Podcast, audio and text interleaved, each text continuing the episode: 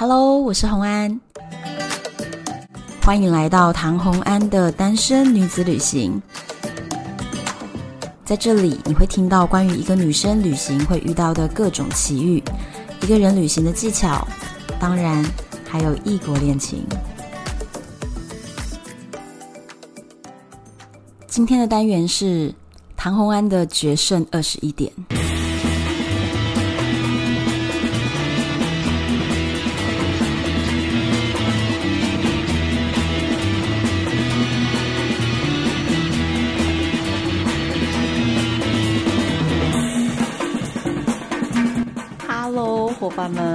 又回到了赌场的单元。我有收到蛮多朋友留言给我，还有私讯我，就跟我说非常喜欢赌场的故事。嗯，这个故事呢，我已经讲了这么多集，到现在也差不多要进入最后的重头戏喽。因为我们的场景终于来到了最关键的新加坡。我们上一集就讲到，我跟杨丹已经决定转战新加坡，而且我们找了一个免费的沙发客，让我们可以住在他的房间里面。接下来呢，我们真的是一点都不耽搁，就马上上赌场喽。大家有去过新加坡的金沙赌场吗？就算没有去过，你也知道新加坡很著名的一个就是，好像有一艘船停在三栋大楼上。那样子一个造型的新加坡滨海湾酒店，金沙赌场就在这一栋特别特殊造型的酒店的底下，它的地下室，所以我们是在一个最好的位置。那个地方就是 Marina Bay 滨海湾旁边有一个 Art Science Museum，就像一朵莲花盛开在这个海湾旁边，那那就是一个博物馆。非常棒的一个漂亮的地方，所以我能够在那个地方算牌呢，嗯，每天都觉得赏心悦目。新加坡为了要推广他们的赌场哦，甚至有一站捷运站就直接叫 Marina Bay，所以这个地铁站其实就是为了把所有的客人全部都载到金沙。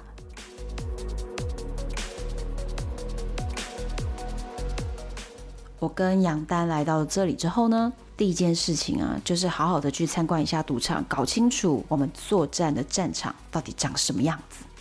金沙赌场它主要的楼层是在地下，所以呢，你从楼上看的话，会围绕着一大圈，然后看到底下一个类似中庭的那种概念。可是它的中庭非常非常广阔的。那它的那个最地下的那个平面层呢，我认为应该有。超过五百张赌桌，超夸张的，真的。我看到好多观光客走到那边以后，往下一看就忍不住，哇，这样发出了赞叹之声。那每一张赌桌上面其实都很有造型，就是一个 S 型的一个图案，因为它是 Sands 嘛，金沙的 Sands，所以呢，它就是 S 型图案。但是这个 S 型的图案。它的正下方当然就是安装了每一张桌子八到十个监视器，在拍赌桌上的人。所以呢，一般人只看到它是一个装饰，但实际上它就是监视着每一位赌客。之前我也有讲到过，它的这个监视器是完全可以非常详细的拍到你手机拿起来里面的每一个字都看得到。从它的主要楼层往上的第二层到第四层呢，都是流线型的回廊，就围绕着整个赌场的大厅。那它整个空间其实就像是一个超大的那种大巨蛋的感觉。天顶的造型呢，有一点像是天空破了一个洞，然后就洒下了整片的水晶灯，觉得很像星星一样。二楼以上呢，虽然我是用回廊来形容，但是它绝对不是只有走道。它其实围绕着的那个宽度哦，大概都可以至少摆六张赌桌，所以上面虽然是中空楼层，但是呢，环绕着的宽度也是很宽的哦，所以赌桌真的非常非常多，空间之大是难以形容，所以穿越整个赌场大概要走上十分钟以上。你看那有多大？三楼以上就是金沙的御扁会，诶，御扁会这个名词是不是听得觉得非常熟悉？没错，就是。之前在澳门的威尼斯人金沙赌场里面一样的预扁会。那这边也是金沙，所以它的特级的 VIP 也叫做预扁会。那在这边就是在三楼以上，而且呢，三楼以上还有三十多间赌厅的 VIP room，然后还有专属的餐厅。那后来我在这边就是红宝石的 VIP，所以可以在那边无限吃、无限畅饮。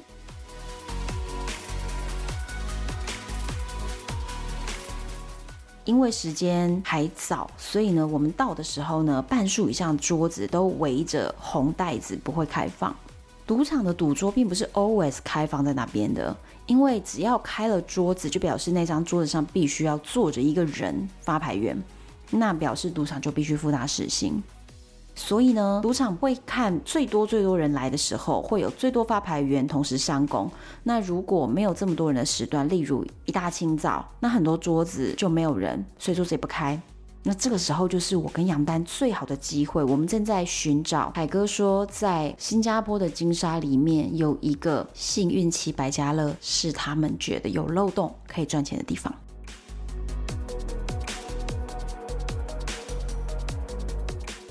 后来呢，我们在赌场绕一绕，真的让我们找到了所谓的幸运期百家乐。他桌子上面会写他的规则嘛，就是任何一方，你只要用七点赢了对方，就是如果你是压庄，但是庄是七点赢了对方，对方可能是六点以下嘛，那这个时候，因为你是用七点去赢对方的，这是一个特殊状态，赔四十倍，四十倍也超多。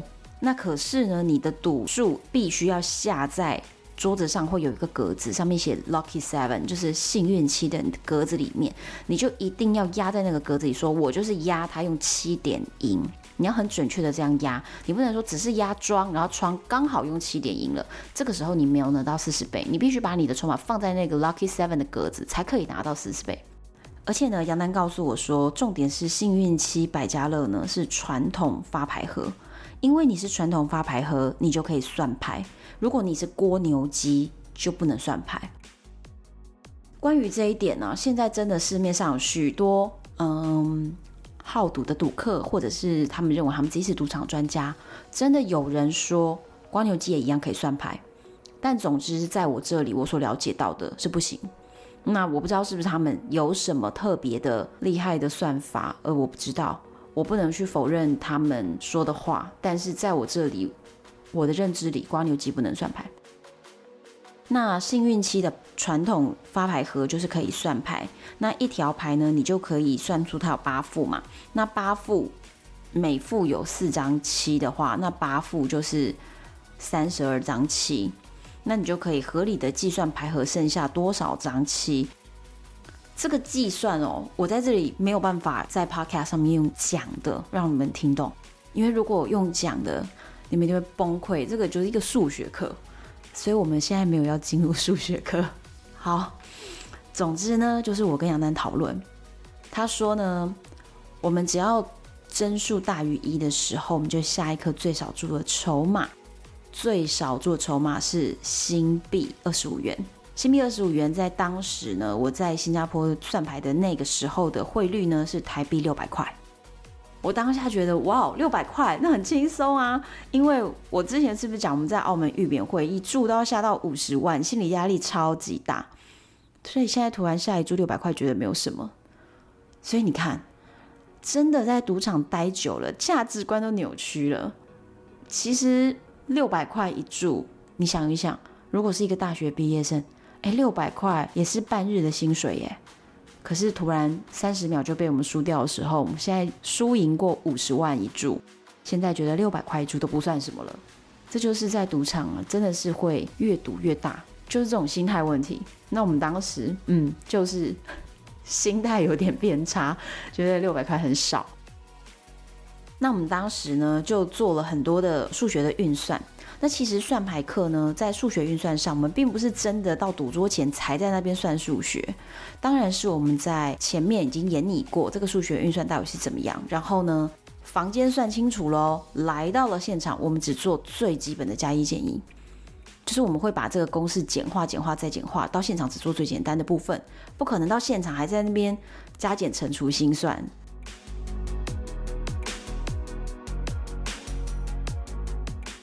那我在观察这个金沙赌场的时候，其实有观察到一个还蛮有趣的小东西。它里面啊提供的免费的饮食呢，是澳门、韩国还有新加坡三个国家相较之中最差的。哎，真的是觉得心酸、啊！因为我们到新加坡的时候已经没有金主赞助了，我们自己花钱还当沙发客住在别人家。吃饭钱这边是省不下来的话，我们就觉得啊，负担有点大。他这边呢，冷气都开超级的冷，因为其实新加坡超级超级的热，就是平均温度三十五度以上，真的好热。里面就提供什么饮料呢？就是有黑咖啡啊，还有一个特别的哦，就特新加坡才有的，叫做白咖啡。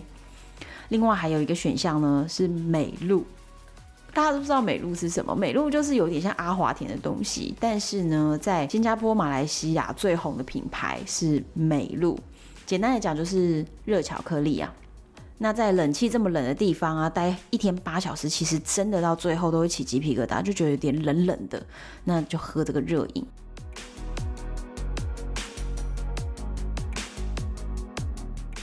那一天呢，我们到下午两点的时候，发现呢。各桌的发牌员开始上班喽。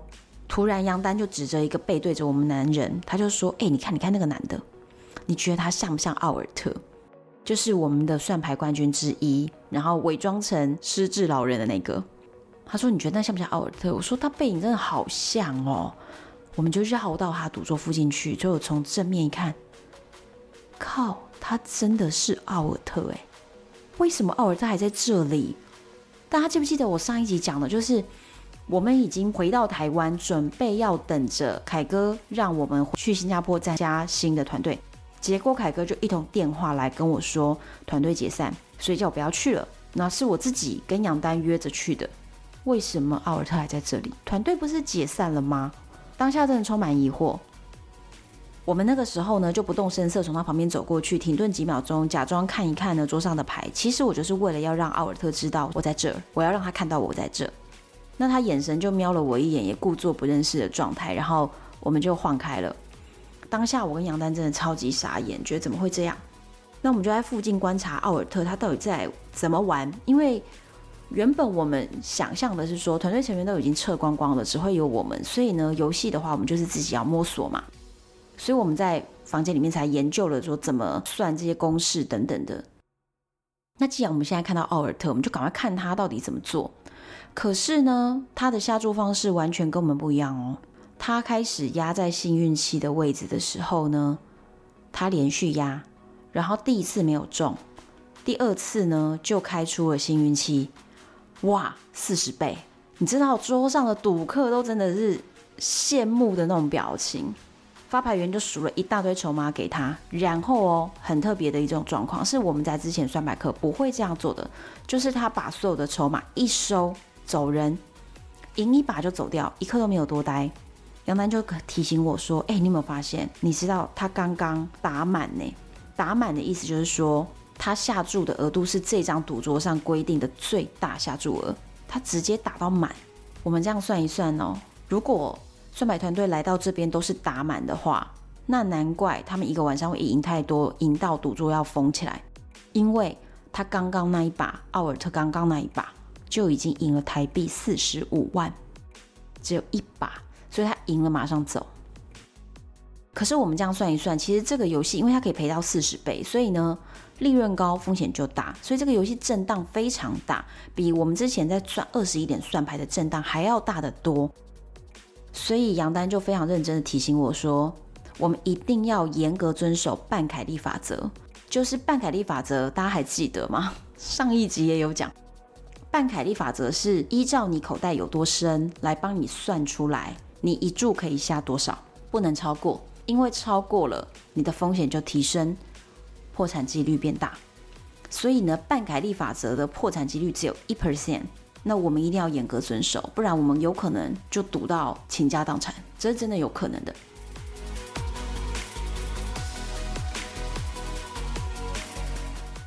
我们就回想刚刚奥尔特很奇怪的动作啊，他在赌桌上面没有下注，突然一出手呢，马上就得到了那个幸运期，就刚好被他压到那一注。他接下来也不算了，就直接走掉。这个不是我们算牌客会有的行为，所以我们就一直觉得非常奇怪。正在我们研究这件事情的时候呢，这个桌子旁边就出现了两三位赌场经理。哦，新加坡赌场的氛围原来是这样的，就是当你赢得很多的时候，他们的赌场盯得很紧，赌场经理是马上出动来检查查桌子的。难怪奥尔特一注四十五万赢了，瞬间就走掉，走得很快。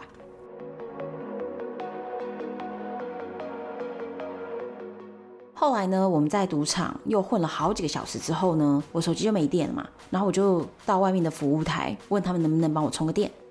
就在这个时候，旁边就有一个绑银色马尾、穿着全套运动套装的男子从我旁边快步的走过去，而且走到非常靠近我，我不得不注意到他。诶，他不是我们的另一位世界冠军乔瑟夫吗？傻眼哎！不是说团队解散了吗？我遇到奥尔特就算了，我还遇到乔瑟夫，所以我马上超快冲回赌场，就跟杨丹说：“杨丹，你知道吗？我刚刚看到乔瑟夫，你有看到他吗？”杨丹就说：“我正要告诉你，我刚刚看到凯蒂。”我说：“什么？凯蒂也还在？所以到底团队有没有解散？”那记不记得我在前两集也有讲，算牌客的世界里面，愿意讲真话的人真的很少，大家会互相的排挤，或者是抢对方的入团名额。所以这些人讲的话，我很多时候都觉得不知道能不能相信。而且当时凯哥跟我们说要我们去新加坡，他说没有别人知道，后来凯哥自己跑掉了，然后说容易知道。原本说只要找我们两个来新加坡的这个团队，结果后来整个团队都到新加坡了，但是我跟杨丹没有来。反正就是各种事情前面后面全都兜不上，一直都是这样的状态。然后现在我们又亲眼所见，整个团队都还在新加坡，可是凯哥明明在电话里跟我说他们解散了，到底怎么回事？我觉得在这个算牌的团队里面，最让我觉得没有安全感的事情就是这样，没有一个人的话能够相信。当时我真的不知道是不是凯哥骗我们，希望我们两个不要来，所以他就骗我们说解散了。那这个时候呢，我就看到凯蒂跟我打了一个 pass，就是要去厕所。那我赶快就到女厕里面。那大家也记得，我们之前有一个 pass，就是说如果我们有什么事情一定要讲话沟通，那我们就是要去厕所里面讲。就到了那边以后呢，我们等到厕所没人，我就说我现在搞不懂你们什么状况。凯哥不是说团队解散了吗？凯蒂就说团队是解散啦。接下来凯蒂告诉我，他们整个团队跑来这里以后发生了什么事情。到来的第一天呢，赢了一大笔，赌场把一位别的团队台湾来的大玩家直接列黑名单。接着呢，赌场直接封了大多数的桌子，而且把剩下的十三张桌子的最高下注额原本是两千五新币，大概是台币五六万左右，突然就降到了最高额打满。只有五百新币，就是台币一万多，所以从一注最多可以下到五万，变成一最多只能到台币一万，是很划不来的。因为我们在那边算牌花的时间并不会减少，可是就变成我们的附加价值减少了。所以凯哥就觉得呢，付给团队成员薪水不划算，利润变成只有五分之一，没赚头。那他就说他要解散了。所有的团队成员都觉得说，好吧，凯哥不付钱，那但是如果是五百新币打到满。可以赚四十倍的话，那还不错啊！大家就觉得就当赚零用钱，所以呢，纷纷留下来了。那大家就是拿出自己的零用钱来算。然后凯蒂就告诉我一句话，他说：“没有两万块新币啊，你根本就不用在这里玩，因为他们已经精算过了，没有两万块新币的话，那个震荡太大，很容易破产。”然后问我说：“你跟杨丹有多少钱？”我说：“嗯，我们大概只有一万新币，就台币大概二十万左右嘛。”他就说：“你这样子不怕玩到一半破产吗？为什么还要继续留下来玩？可是没办法，我要写书啊！我之前说过吗？如果我不来这边，我不来看一看，我真的不知道我那个书里面就是要写什么诶，因为前面其实每一个计划都到稍微有点危险，我们就撤了。所以我要写书啊，所以我还是来了。然后跟凯蒂聊天，还有得到了一个更重要的新消息，就是呢，我跟杨丹研究了老半天。” Lucky Seven 用算牌的方式来做，但是他们不是这样做的，他们用切牌，他们直接观察底牌，然后切牌把七切到前面来打，那牌快要到的时候就压幸运七，看到那一张七只要出来了呢，不管有没有中，你都撤退，再去找下一条牌。诶，他讲到这边，我突然恍然大悟，这就是奥尔特在做的事情，就是前面也不打，突然出手，然后出手中了，马上走；不中，其实那张七只要过了，也是马上走。他们就只赌他们看底牌看到的那张七。从这一刻开始啊，我对于算牌呢又有一个全新的理解了。从之前二十一点算牌，用数学几率的方式来做到现在，已经变成了全然另一种方式，也就是之前我讲到的《超越算牌》那本书里面所说的，有一些赌场它会有一些漏洞，它有一些疏失，而这些漏洞疏失被我们观察到了以后，我们打的是漏洞，所以这个东西其实。已经不叫算牌了，这叫做漏洞。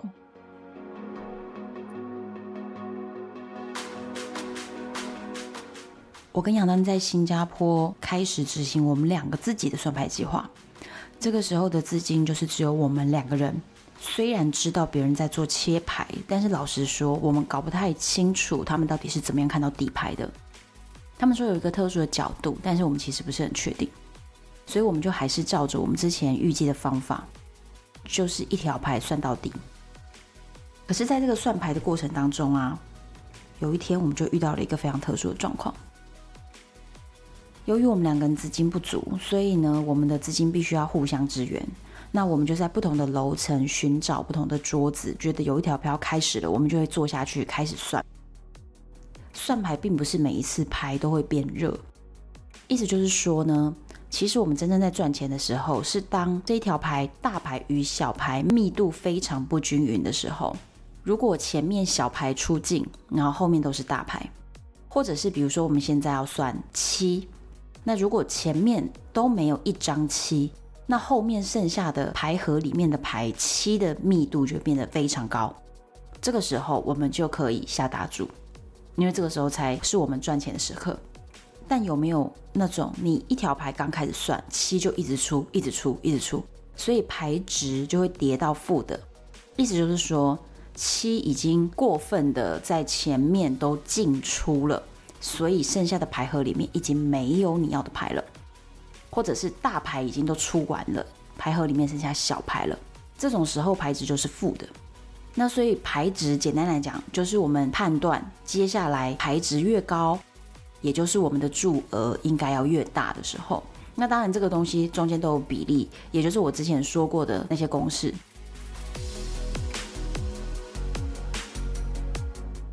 有一天，杨丹就传讯息给我，叫我到他的桌子去支援他筹码，他的筹码不够了。结果我到那边的时候呢，看到他手上没有剩几颗筹码，然后他就推了四颗筹码上去，然后牌一开没有，然后收掉，他就输掉了。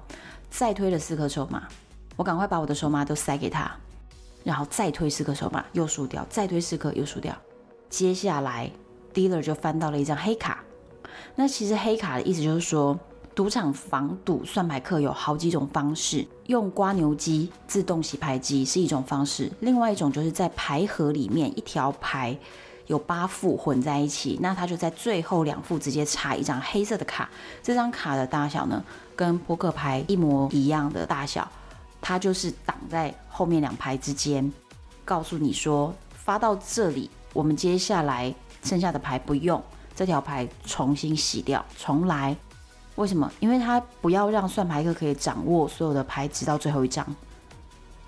结果在刚刚杨丹不断不断下注的过程中，不断的追注，结果追下去之后，黑卡出现，意思就是说这条牌结束。所以这条牌结束了，杨丹没有赢，而且还把我支援他的筹码一起输掉了，傻眼，下了桌子，他的情绪却是非常亢奋的。为什么？因为他说：“你知道刚刚是一个多么特别的状况吗？虽然我输钱了，但是我并没有很伤心，因为刚刚是帧数达到四。简单的解释一个概念，就是说里面的牌的浓度相当于普通情况下的四倍。”意思就是，假设一副牌里面通常，比如说七会有四张，那就相当于刚刚的那一副牌里面七有十六张，就是四倍，表示浓度非常非常高。这种时候就是一定要下大注。哇，你有想过吗？当你一直输钱的时候，可是数学几率告诉你，你现在应该要下更大的注，你敢不敢依照数学几率来下注呢？我觉得杨丹很厉害，就是在这样子的时候，他都还是可以依照数学几率去下注，虽然最后就是输掉了，遇到黑卡。他跟我说，表示黑卡后面剩下的那两副牌，也就是一百零四张牌里面有四倍的七在里面。等于有三十二张七在里面。通常遇到这种输钱的时候啊，杨丹就会跟我说：“我们在做的是数学几率，所以只要依照数学几率行事，现在的输到最后都会平均到你的数学几率里面，最后就会成为你之后赢的其中的一个部分，就是一个大数学几率的一个概念就对了。”他每次都这样讲，其实也是依靠这句话，我们才有办法一直支撑下去。因为实在是太多时候，那个牌你明明算了会赢，但是他眼前就不是。其实就像是直筒板一样，我们都知道掷了一千次，它会越来越接近五百个正面跟五百个反面。但是如果你只掷三次，有没有可能三次都百分百的正面？有可能。所以呢，手术越少的时候，几率越难以展现；那手术越多，它才会展现。所以这也是为什么回到我之前有讲过，我们每一个算牌计划，大家都是直接执行一天八小时，连续一个月三十天。我们至少要执行到这么长的一个计划，我们才有办法让数学去显现。所以如果你只去两三天、一周，其实老实说，那都还在赌的范围内，你的数学几率都还没有办法出来。所以其实。那一天虽然输了很多钱，但是我相信对于所有算牌客来说，这绝对是必经的一条道路和一个重要的一课，就是告诉你，无论怎么输，你要接受这是数学，你要能够 follow 这个数学，能够遵守数学几率的算牌客，才有可能在算牌这条路上走得很长久。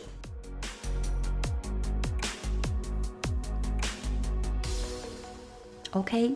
今天的故事就跟大家分享到这边喽。如果你们对算牌的故事还有什么疑问或者是想法，都可以告诉我哟，留言给我，我都会亲自回复。可以跟大家分享的部分呢，我也都会在之后的集数里面跟大家分享。下一集我们跟大家聊到，我跟杨丹这样一输就输了一半的资金，剩下台币大概十万块，我们可能已经承受不了赔钱的震荡了，该怎么办呢？下一集告诉你。